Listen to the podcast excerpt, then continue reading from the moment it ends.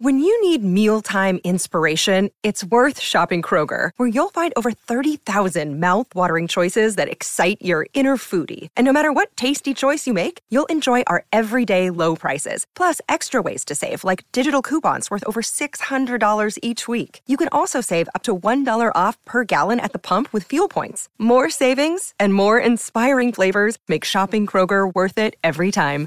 Kroger, fresh for everyone. Fuel restrictions apply.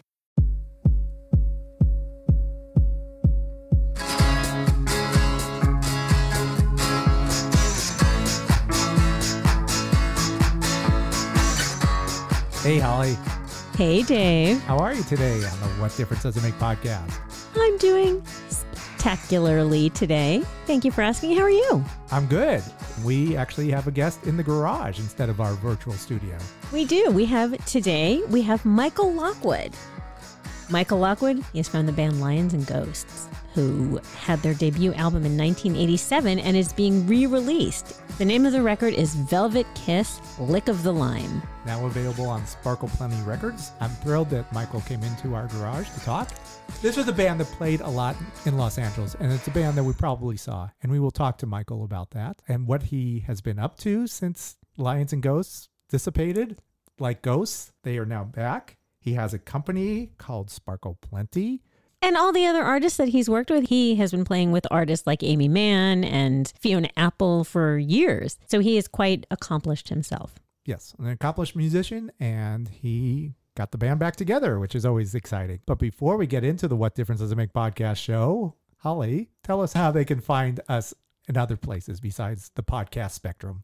Did you say podcast show? Yeah, I did. It is a This is- podcast show. Welcome to our podcast show, our podcast radio program. You can find us on social media. If you would like to see Michael Lockwood in the studio with us, you can find us on YouTube at What Difference Does It Make Podcast and also on other social media at WDDIM Podcast. So why don't we just get right into it right now? This is Michael Lockwood of Lions and Ghosts on the What Difference Does It Make podcast. Hey, Michael. Hello there. Good afternoon. Michael. Good greetings. What brings you here today? What what is your I'm coming here for a chat. a, a nice chat? Very good. And thank you. Yeah. So it's Oh boy, thank you. I see where this is going quickly. yeah right. No, so this is a um, it's a return for Lions and Ghosts and also a reemergence, I guess, or it's a rebirth. A rebirth. What do you call this? Or maybe this is the first birth. I, I'm not quite sure yet, you know. Yeah, I I'm not quite sure what this is turning into, but I like it. I'm getting lots of great feedback from people. It started out as a cathartic therapy session and then has turned into talking to a bunch of new people and sort of new music for some you know lions and ghosts was a uh, a fairly popular band in southern california but outside of that we didn't really see much we actually sold about 100000 copies in california but it was crickets everywhere else Mm. We call it the Oingo Boingo syndrome. it it is like that that's right Yeah. it's, it's exactly like that they were massive here Mm-hmm. they couldn't get arrested in vegas Yeah. you know So, how did you reconnect? Funny story. I received an email from an, a local LA musician, said I'm working on some new material and I'd love it if you'd come play guitar for me. And I thought, this is great. I have a home studio, so I'll pour some coffee, I'll keep my pajamas mm-hmm. on, and I'll just get in front of the computer and start recording. And then immediately he sent me another email and said, I booked the studio in Hollywood. I was like, oh, okay, fine. Hmm. And then it turns out that the studio was owned by Rick Parker, who was the former singer of Lions and Ghosts. And mm-hmm. I hadn't seen Rick in maybe like 20 years or something. Wow. It had been a very long time. So I thought, okay, you know, I'll pack up my stuff, I'll listen to the, the tracks a bit, and uh, made some mental notes. And then I kind of got a little nervous because I hadn't seen Rick in so long, and the studio can be a very personal setting. Funny, I, I walked through the door, and he's sitting in front of the board, and I swear to God, not a day had passed since I had seen him. And we sat down and we just started chatting immediately. And it felt so good, and you know, as an older being, to be able to reflect back on our time because we were all in our early 20s, maybe like 24 years old, going through that process together, which is pretty intense. We just sat and I was able to acknowledge him and be able to tell him what that experience did and how it got me ready for so many other journeys in my life. It just it felt very adult and, and really good. so we sat and chatted on this guy's dime for hours, uh, and then thought we better get to work. So I ended up recording three songs, super fun. And as we parted ways, we decided to share a Dropbox folder with each other of new material and see what would happen. That story will go on and on. But in the process of reconnecting and working on some music with Rick, I started thinking about the fact that it was really a shame that I can open my phone and my friends can all open their phone and listen to anything on the planet, but not the Lions and Ghosts records because they just weren't available anywhere. So that started me on the journey of I have to figure out how to do this. I'm curious. I mean, why wouldn't it have been? Was it a record company? Was it a label thing? How did you end up being able to get the music out there? The the masters belong to uh, EMI, and EMI has been bought several times over, and they're sitting somewhere very dusty. And uh, in conversations with my now manager Jeff Keller, who was a fan of Lions and Ghosts, we just started talking about it. And we had a list of things we wanted to do, and that was on the bottom of the list. At some point, I said, "You know, you start nosing around. Can you start sending emails to somebody and figure out how we do this?" So, he and the people at Deco Entertainment were able to get things back for me. I dug out a bunch of extra stuff to put with it and we remastered it and we have it out there now, which is bizarre. It was surprisingly easy once you just start asking and start yeah. looking. We've talked to a lot of artists recently who made, you know, a lot of music in the 80s that now own the rights to their own music. Is that how it happened? I mean, when you researched it, it's happening on, on, the, on, that end because yeah, there is at, at some point it's coming back to us and we're at that point for our first record. Yeah. yeah. So we're, we're very lucky. I've had a lot of guys come up and ask now. They're like, "So, who did you talk to?" Well, congratulations, and you can consider yourself a trailblazer for others. Uh, we'll see about that. No, that's that's great. that's can, true. I mean, to be, I, I would think as an artist, that would be a big deal. I think it is. I mean, it's it's been a few years. It was interesting to go down that, and through that, I did sort of rediscover and remember a lot of things and it was also nice in this day and age to listen to it compared to all the music that's come to pass. Mm-hmm. And I thought, you know, the record really is a good record and a great sounding record. Sonically, it's really held up well. So, so I'm very proud. As you should be.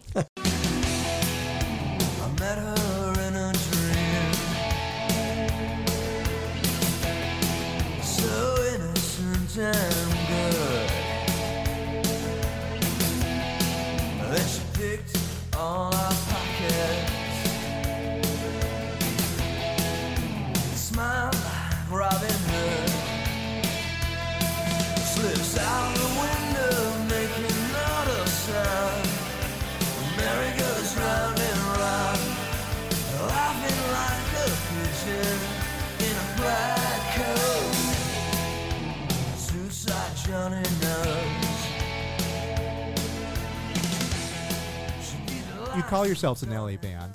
Are you all from LA or where are you hail from? Maybe one person's from LA. Okay. Well, okay. I was born in Hawthorne. I'd, I'd still call that LA. That's sure. LA. Right? Yeah, yeah. Beach Boys, right? Beach Boys and Redd Kross. Sure. And Redd Kross. Redd Kross. Very good. Yeah. Yep. See.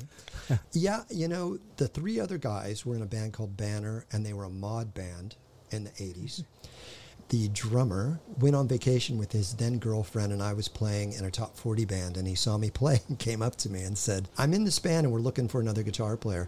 So I went and I auditioned and I joined the band within, you know, minutes of auditioning and it, it it worked out great because we were all into the same thing and we sort of had this idea that we wanted to sort of do a mashup of a few things, which really was just T Rex, I guess. We well, thought it was a bunch of things. Well, did you? I mean, there was the recycler. Did you ever respond to write your own copy of like? Because that was really important. Whose bands? What bands are you into? I, it was I, always a mishmash. Like, okay, I'm into T Rex, or you know, I love Olivia Newton-John. Uh, mixing of yeah. of different genres. That was a good mix. I like that. Yeah. this guy heard you playing in a top 40 band. So you're playing physical or, you know, Olivia Newton-John's physical or something. And he's like, I love that guitar tone or something. Yeah. What was, what was it? Or a flock of seagulls, perhaps. Yeah. Yeah. Yeah. Yeah. No, I, he just came up, started chatting me up and I knew his girlfriend oddly, you know, he said, look, we're, we rehearsed down in Hollywood, blah, blah, blah. I, I knew really nothing about them. And then he I think he gave me a cassette of demos that they had done, and I loved it. It was then probably more, it had kind of a goth tinge to it.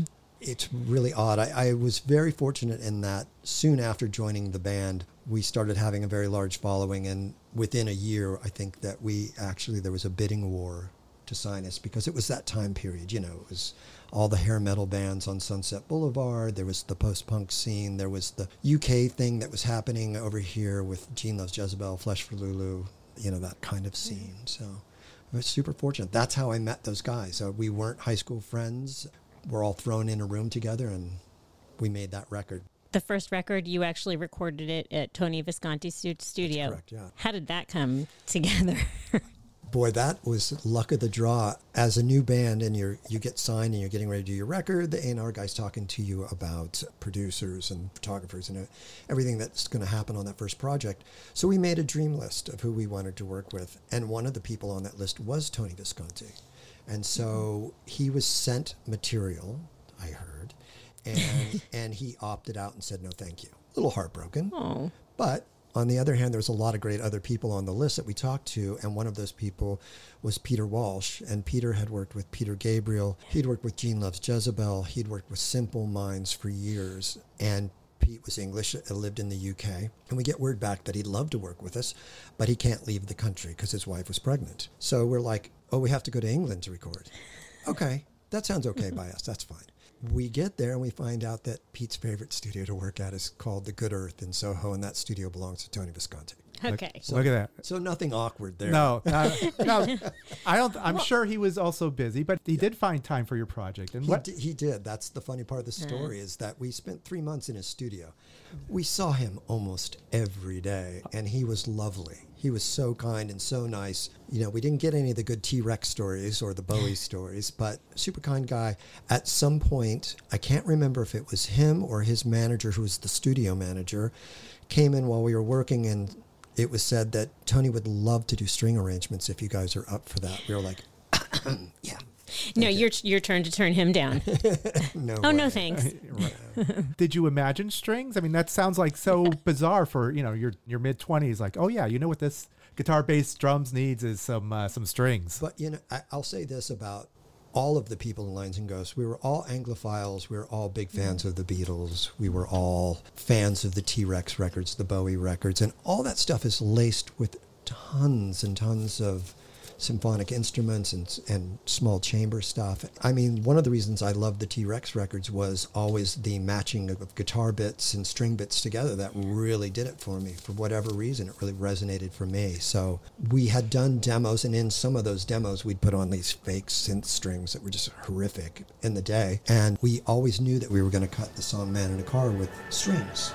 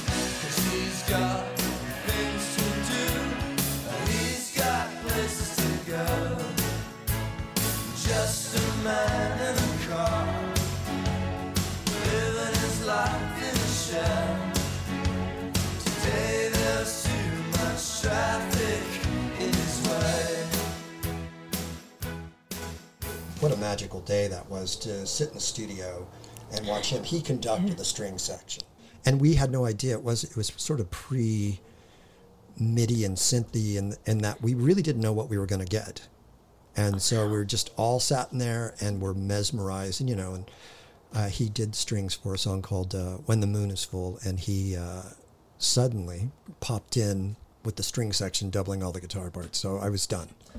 Uh, I, that was my day. It's like a dream come true. it's- I mean, you're was recording your come true, first yeah. album. Yeah. Yeah. So this brings me to the title of the the record. Okay, so I think Velvet Kiss. I think of a tongue, and then I think uh, Lick of the Lime. Is is this a dirty? Is this like uh, is this some sort of expression? Like How long have we known each other? okay, So- I wish I could tell you where it came from. We had we all came up with slogans for that band, and we put them on flyers and posters and whatever. We Like slogan, like what? well, one that you would probably understand was "Wake Up, Sex Junkies." Okay. Yeah, you know. yeah, I don't actually know. I'm sure that's from the mind of Rick Parker. It's entirely possible that it has some sort of sexual content. Okay. Without throwing him under the bus. No, well, he's not here, so we could talk about him. he wouldn't mind, actually. I don't think. Did, Ah. did you guys always get along? I mean, there's always the the dynamic between the singer and the guitarist, and you know, the singer always had you always accused of uh, LSD, lead singer disease. Was there? Never, was, I've never heard that you know, phrase. well, I, that's why I'm saying it for the po- yeah. Was there any of that? I mean, because usually the vocal, you know, he gets the attention. I, I'll say this. I look back with only fond memories. At the time, it wasn't unlike having three other wives in a bad relationship. Yeah. It's it's not that easy. I mean, I always think about it this way. Here's a bunch of guys in their early 20s who are emotionally like 17. I can say that safely now that I'm Oh, yeah. older Yeah, and you're trying to figure yourself out as a, as a person. You're trying to figure yourself out musically. So it's a lot going on for a young person. And then suddenly the work ethic, it's not so easy because there's a lot of money being in, involved. And you realize this is my whole entire career right now. So I need to make good decisions. And it's hard to make a good decision when you've slept in a van for two weeks or you know, or shared a room with the guys that you drove all day with. But at the time, yeah, there was difficulties. I don't think that Rick and I had any sort of difficult relationship as opposed to everybody. It really did sort of pair off at some point. The bass player Todd Hoffman and Rick seemed to be closer. They spent more time together, and the drummer Michael and I tended to be closer. Those were our brothers, right? What was the songwriting process? Was it yeah? Who wrote the song? Did or was it all collaboration? Did you have? Did everyone write? Was it a production of Lions and Ghosts? It The, uh, was a bit of everything. Okay. It, it was certainly not traditional. That's for sure. The only thing that's traditional about Lions and Ghost songwriting is the new song where Rick and I sat across from each other with acoustic guitars and wrote it like singer songwriters write a song. Back in the band day, somebody would come in with an idea that just might be banging on a drum. And so everyone would figure out how to do their thing on that and it would morph into this and morph into that. All the lyrics were written by Rick. Ultimately, it's easy for me now to say none of it would have been without him yeah. you know but at the time everybody was bringing in all their ideas whether they were half baked or fully realized You were working on something else in Rick's studio. You came there to work on something else, and Yeah. that's how you could. If, if not for that meeting, would you be working as Lions? Uh, that you didn't see anything for Lions and Ghosts before wouldn't be running sitting, into I would probably wouldn't be sitting here talking to you if Right. it had not Amazing. been like one random email Right. That comes in to play guitar on three songs. It's just it's kind of mind blowing. You know, and even the, it was great sitting with Rick and talking to him and and rekindling things and talking about all this stuff. Also, just that hey, do you want to share some music? Like it was just a quick thought going out the door, and even that. If I can go on about that for a second, was odd because uh, you know, he sent me some stuff. I sent him some stuff, and it was nothing was getting done. It was like, oh, I like that. Oh, I like mm-hmm. that. Okay, but there's like no exchange of anything, right? Yeah. At some point, Rick said, why don't you come back over the studio? So we came there, and I said, what about that thing that I sent you? And I played it for him. He goes, yeah, yeah, yeah, yeah. So we did a little bit of recording together, and then we had a friend of Rick's come in and play drums to that. And then Rick said, Why don't you take it to your home studio and finish the guitars and everything? I said, Great. Okay, cool.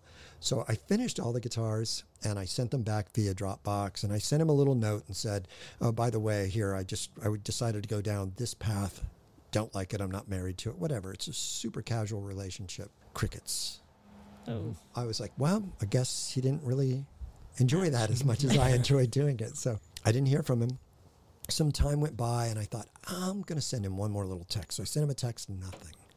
So I went, okay, it's all right. So it's not going to happen. That's not a big deal. So life goes on. And then we all delve into COVID and the pandemic. And this is my sort of the song that shouldn't and COVID story all at the same time.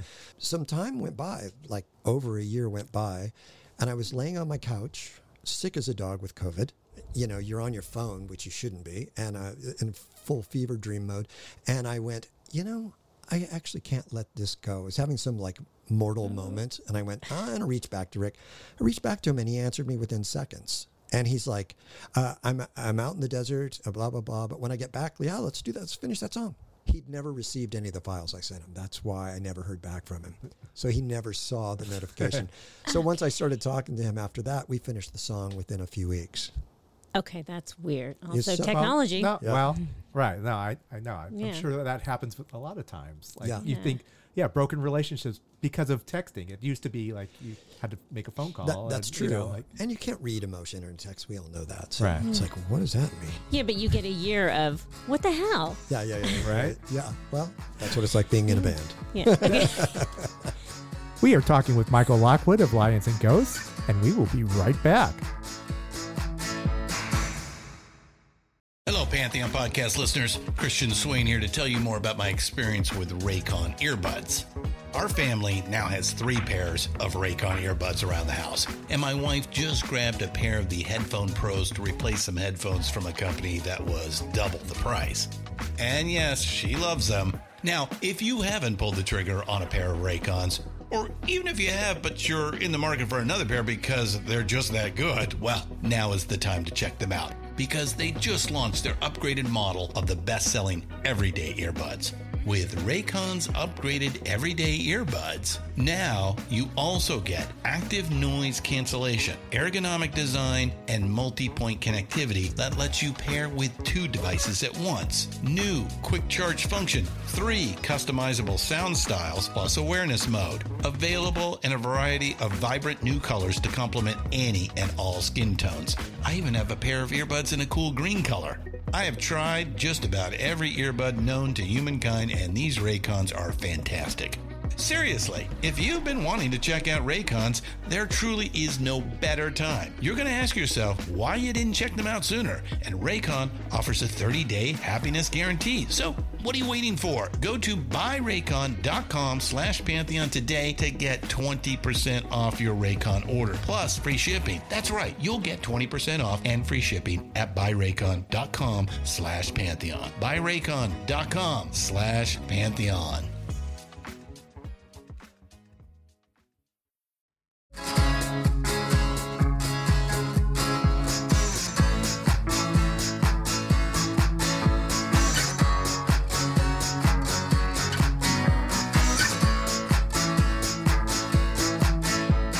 Welcome back to the What Difference Does It Make podcast and our guest, Michael Lockwood of the band Lions and Ghosts. As I looked at your PRPs, apparently you opened up. You were the the house band for whenever anyone needed a, an opening band. God, weren't we? It's true. Uh, we must have opened for anybody We- during that time period. We need an opening band type. Oh, I got one. Yeah. Lions. yeah, got- they played last night at the Palladium. We'll get them over here. It's no problem. Was it because you were always available, or, or what? Actually, we were we worked a lot. Uh, we played a lot. We worked a lot. And if we weren't playing a show, we were making a T-shirt, or we were printing flyers, or we were going to concerts and passing out flyers. That was the big thing then. Yeah. We had our own shows, and we would play the Roxy or Club Lingerie or one of the ones that were out then. But also, I wish I could remember. I think Marc Geiger was the uh, agent for Lions and Ghosts, and I think Mark worked at a big agency. And so when the alarm came to town, oh yeah. Lions and Ghosts. When Gene Loves Jezebel came to town, Lions and Ghosts. And we played with Guns N' Roses. Their manager was good friends with our manager, and we were all part of different scenes playing the same clubs. So we, a lot of times, we could have played with a punk band, or we could have played with a pop band, or a heavy metal hair band. And I remember the night we played at the Roxy with Guns N' Roses. That was the night they got signed to Geffen Records.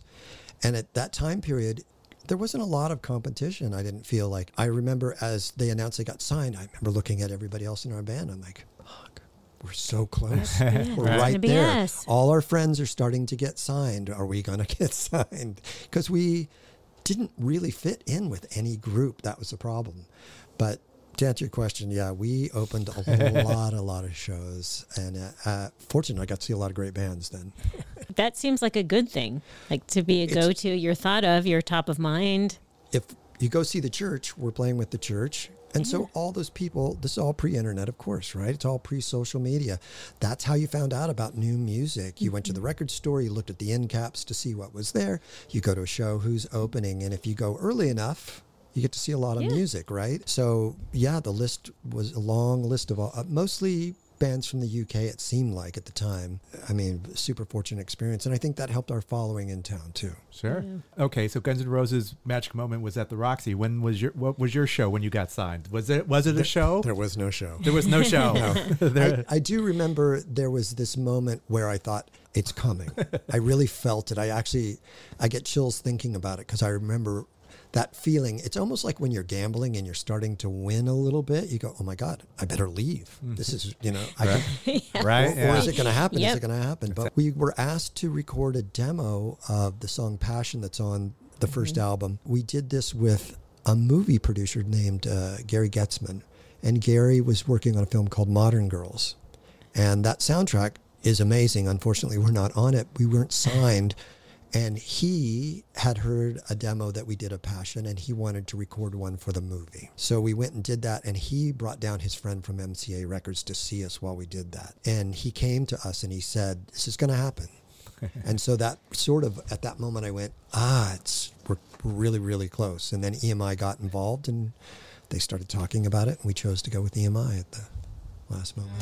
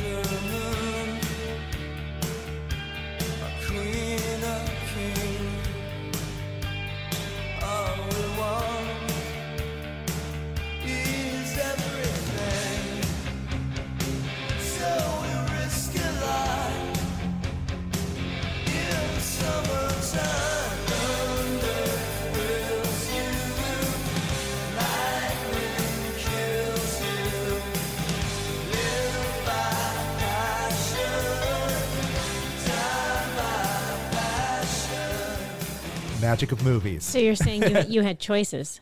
We, uh, We know, had- which is a bizarre thing, right? But uh, yeah, we did have a choice to go with either company, and we knew the personality of the two guys. They were both amazing A and R guys. I mean, there's days when I wonder what would happen if we would have made the other choice, but I'm, happy, I'm happy we went down the path we went down. Modern Girls starred Virginia Madsen That's right. and Daphne Zuniga. Zuniga. Oh my God. Yeah, One Tree Hill and uh, Melrose Sideways. Sideways. Virginia Oh. Madsen from Sideways, if I remember correctly. From Sideways. I don't remember. That's the I'm wine. sure. That's the wine tasting movie. Oh, what a wonderful movie. yeah. Modern Girls. It all it all goes back It's to all mo- full circle. Thanks, thanks to Modern Girls. So it actually that's so it wasn't in a club. It wasn't it wasn't a live performance No, it wasn't. It was sort of conversations with the manager, and then we hmm. kind of found that. But I, I do feel like that night in the studio when that all happened, I went, "It's here." It's it's it's happening. It's all happening.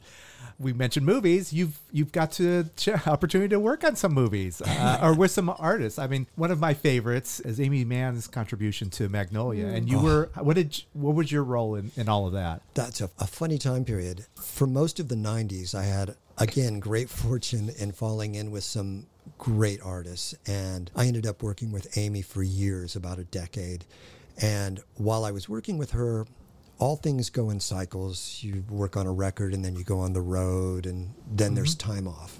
During my cycle with Aimee, she sort of was winding down, and I started working with Fiona Apple. And at the time, Fiona was dating Paul Thomas Anderson. So I knew of Paul, and I knew that he had worked with Jon Brion and, and Michael Penn and uh, lots of people in the circle of friends that I was in. At some point, I heard that Paul was interested in some of Aimee's music, and we had been in and out of the studio starting to record what would become Bachelor number two. And Aimee and I had written a song together called Driving Sideways. And I remember walking into a show that was playing with Fiona, and Paul came over to me and he said, You're going to be very happy with me. You're going to be very pleased about what I'm doing. I'm like, Give me more. I want to know what's going on. He goes, No, no, no. It's a surprise. It's a surprise. So he was really sort of unfolding it. And Aimee had never really discussed what was happening either. So we had done most of her record and we'd recorded uh, Driving Sideways. I think we did that with Brendan O'Brien, the producer. Amazing. And uh, Michael Penn was there. He played on the track too with us. Somehow it was said that Paul's doing a new movie, and I think the comparison was The Graduate in that the music was really going to sort of drive the movie. And now, in retrospect, I completely see why that comparison was made.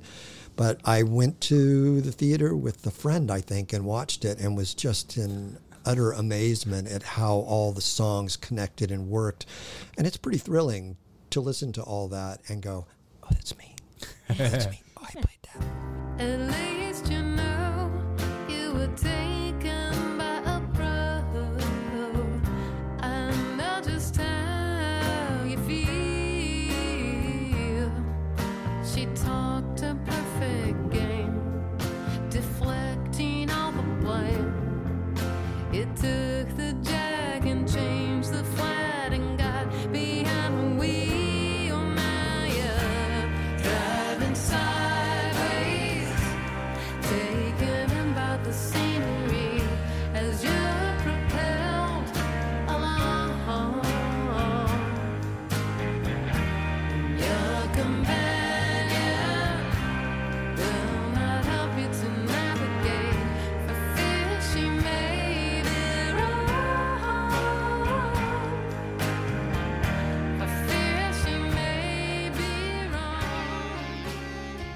You know, it was- it- that was a great, great thrill and a great project. You know. so you play Largo a lot, I imagine. You know what I played a lot was there was a place called the Alligator Lounge. Do you remember? Oh, that? I'm Pico. Yeah. Yeah, yeah. Oh, yeah. So before Largo, Jon Brion used to do his shows at the Alligator Lounge, and Aimee would get up and play with him. In fact, the reason that I know Aimee is because at some point, Jon Brion had decided he wasn't going to play live anymore with Aimee. He was still going to write with her and produce with her.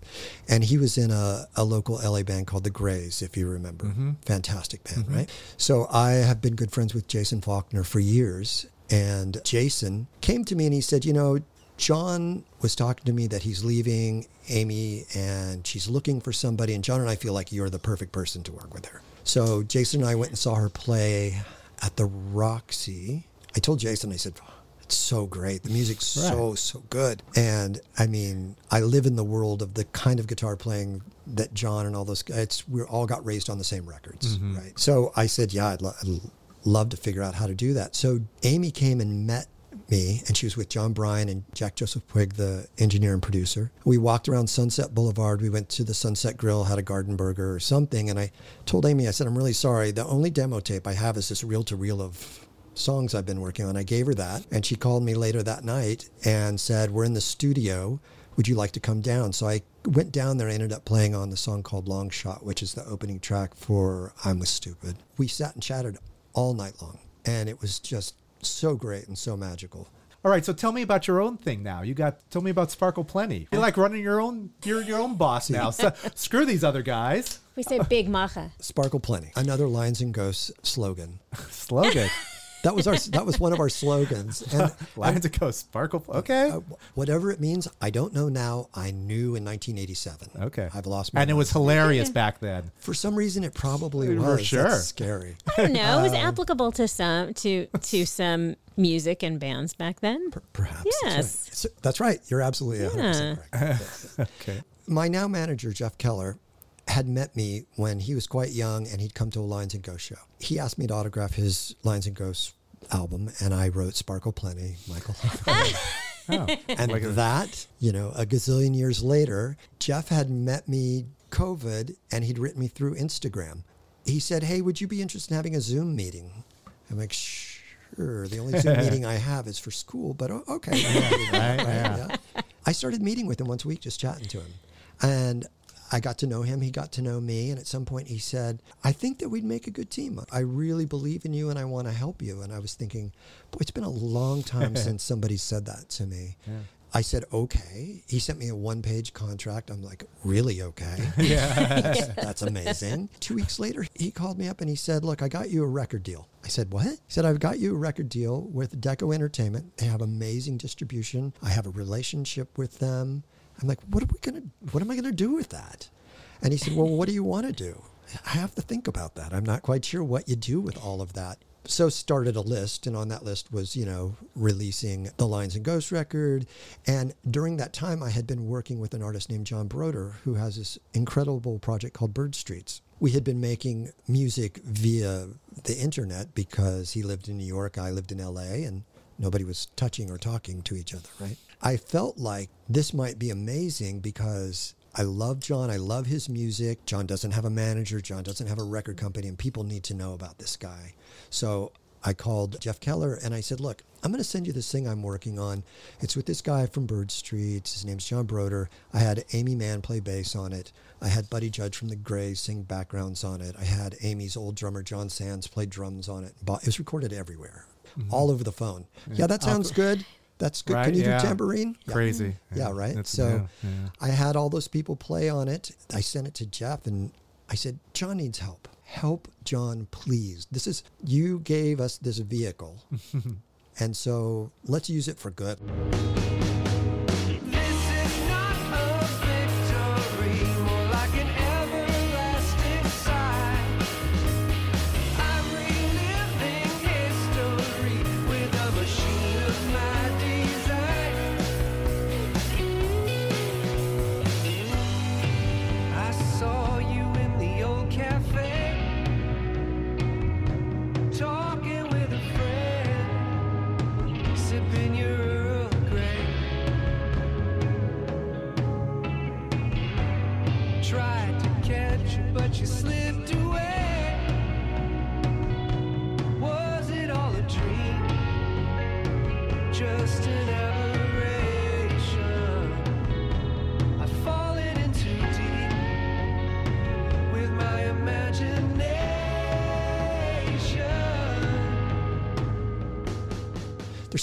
Great music out there. And I know that anybody can make a record in their bedroom on their laptop and they can put it out on TuneCore. But I've been through it. Jeff's been through it. Lots of people, we have lots of great advice to avoid bad things. So I'm really happy that Sparkle Plenty has turned into this vehicle for the wayward children like Lions and Ghosts or like you know that we're putting out a last minute soundtrack this month last year during lockdown i did a uh, soundtrack for a thriller movie and oddly in the last few weeks it's just going crazy and it's 2.5 million views on youtube and What is it called? as as the village sleeps okay. it's on amazon it's on youtube it's on youtube It is Tubi? now. Tubi. Tubi. Tubi. Thank you, Tubi. sorry. a friend of mine wrote it and did it on a shoestring budget, and he asked me to do the score. And I've always wanted to do that because I think Oh, nice. of those terms anyway. But oh. that's what I've been doing the last week is sort of sequencing, and I, I wanted to make it a more immersive experience. So I put dialogue in, and I just wanted it to be its own sort of song. Oh, that's fun. Okay. That's fun. Yeah. yeah, kind of like what Quentin Tarantino does. exactly like what he does, and he does it so well. Uh, He's the best. Ah. A smart yet naive college girl. All right. Well, there you go. Organizes a birthday celebration at her stepfather's cabin, bringing together a volatile group of friends and family. Mysterious party game, nightmares, reality, struggle to survive. You know, all, all the elements to make a great soundtrack. and a full i did i did, gave it the full late 70s early 80s treatment Oh, nice. it's, it's all electronic um, no guitars were harmed in the making of the soundtrack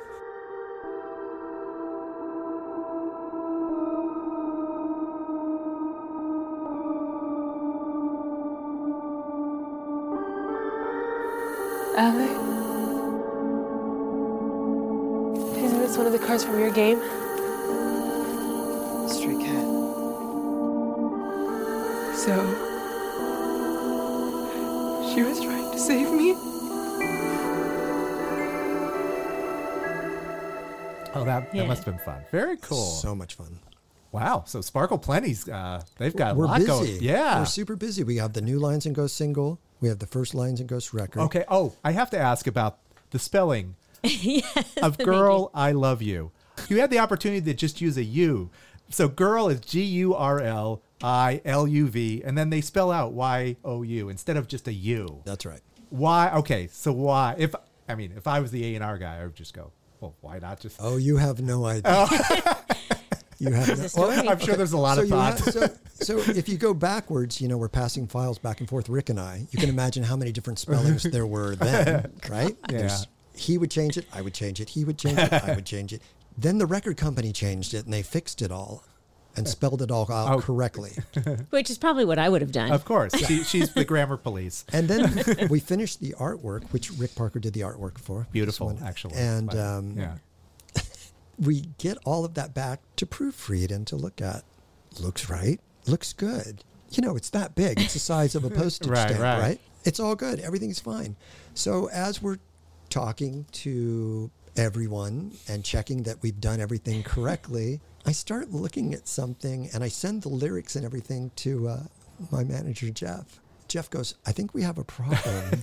I said, "Why?" Because it was coming out within I think two weeks or a week or something. And uh, he sends it back. He goes, "Look at the artwork. The artwork's all spelled correctly." Oh. so we panic, and I'm like, "No, I don't know what to say, but I'm saying no. We have to figure out how to fix this. Is that possible? Because if it's not possible, I'm not going to let it go this way. We have to do it. Look, we struggled to misspell all that shit. We got to get it right." right? right? Yeah. so lo and behold, up until the night before it actually came out, it was still smelled correctly. So I do see some interview publicity stuff, and it's still spelled the wrong way. But who knows what we can, wh- wh- how we can misspell So- it more later. Wait, is the wrong way the right way? The wrong way is the right way. Okay.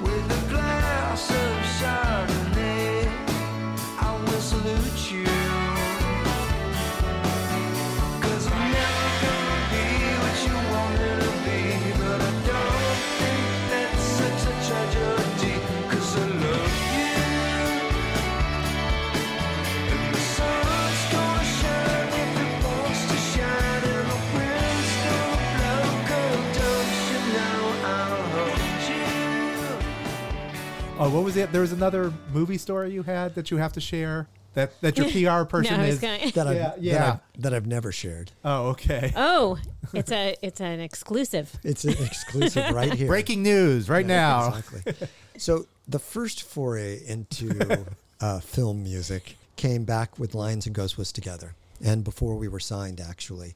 So you know, playing a lot of shows doesn't equate to a lot of money. So you work like two or three jobs, whether it's a record store or a head shop or what, whatever it is.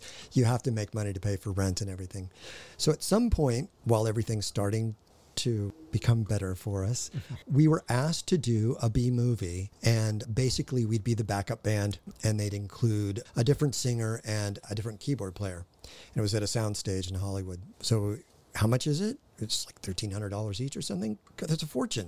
You know, that's rent for three months, right? Back then, we said sure. So we we show up, we set up all the gear, some cameras. We meet the director, then we meet the singer, who's shirtless and like you know just fully muscular, ripped guy. And It was Danzig, wasn't it? it was not Danzig, nor was it a Danzig movie or video. So, you know, the evening went on a super long time. I think we were there like eight hours and we started late. And so we're just playing the song over and over. And I can't remember, but I think the name of the song was Bigger Than Life. Okay. You'll want to mark that down. Okay. At one point during the shooting of this, the singer walks over and the director's giving him direction. And then he pulls out a bottle of like baby lotion or oil or something and starts oiling him down to make him more glistening. We all raise a, a slight, a slight uh, eyebrow at that, but oh, okay, whatever. This is Hollywood. This is Hollywood, And it's right? thirteen hundred dollars. And it, that's, it is $13. it's very key, right? Okay, so we finish it, and then someone asked me if I wouldn't mind adding some guitar to the soundtrack and to play on the song. At this point, we're kind of thinking that the movie might be of the adult nature, Yeah. as you could have guessed.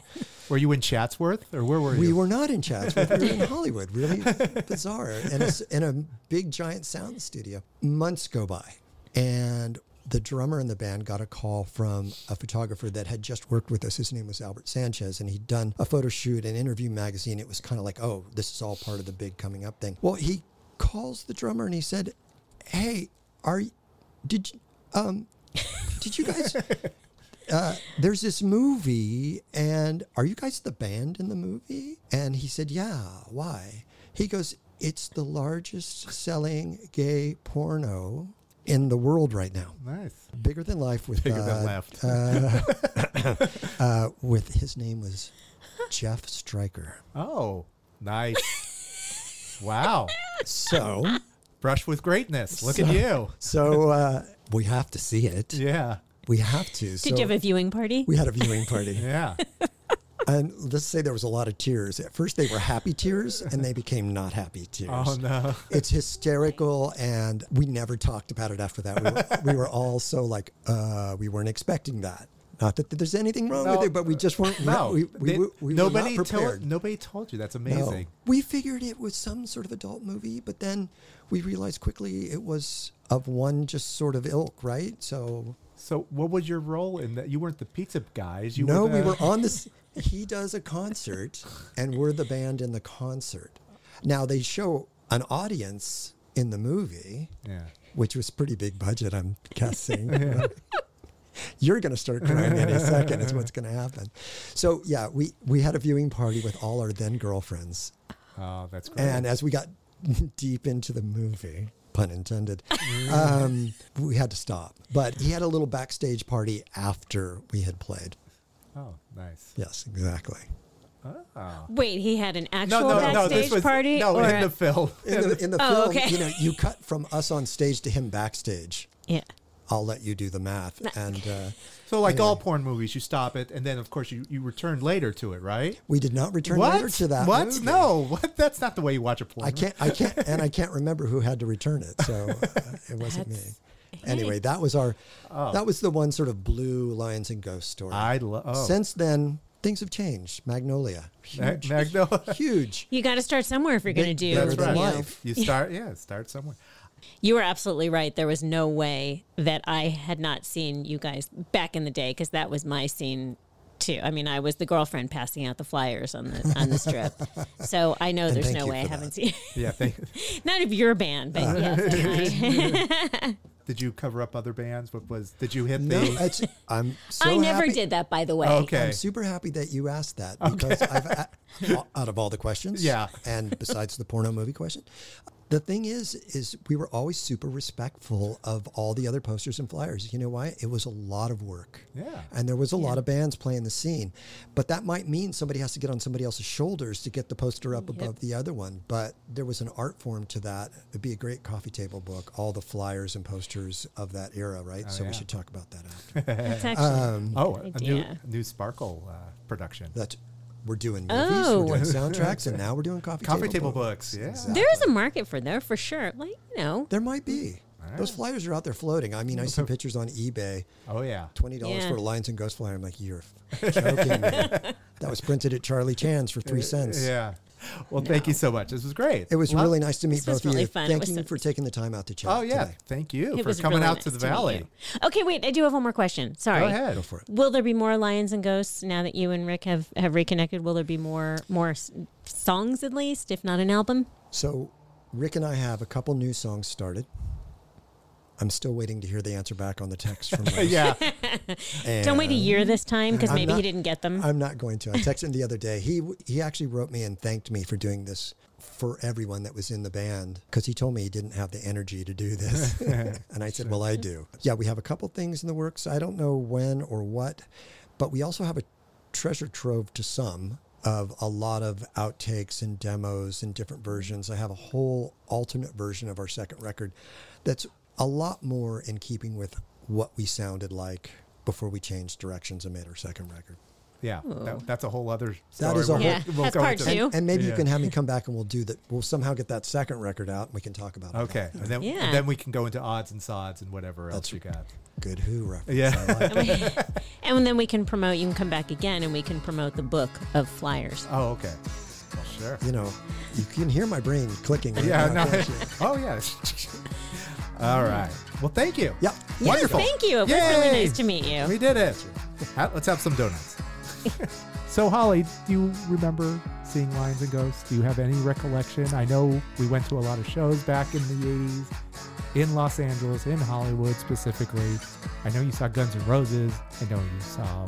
Everything. I saw I saw- Jet Boy. I said fa- I saw Faster Pussycat. All these LA bands on the glam bands on the Sunset Strip.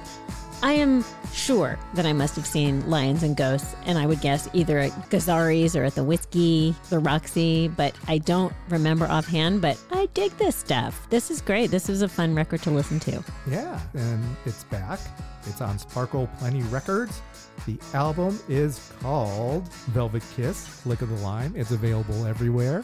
What a great guy. It was fun, really fun to have him in the studio. And thank you to Wendy Brinford Jones for bringing him to us. Thank you to you for bringing all those donuts.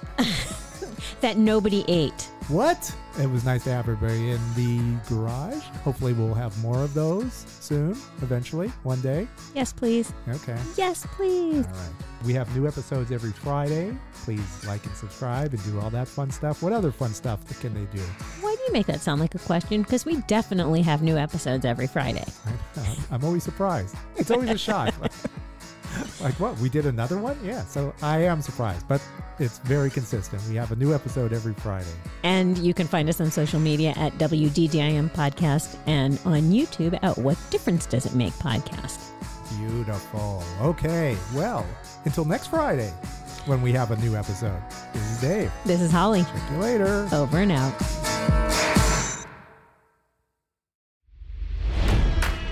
It's NFL draft season, and that means it's time to start thinking about fantasy football.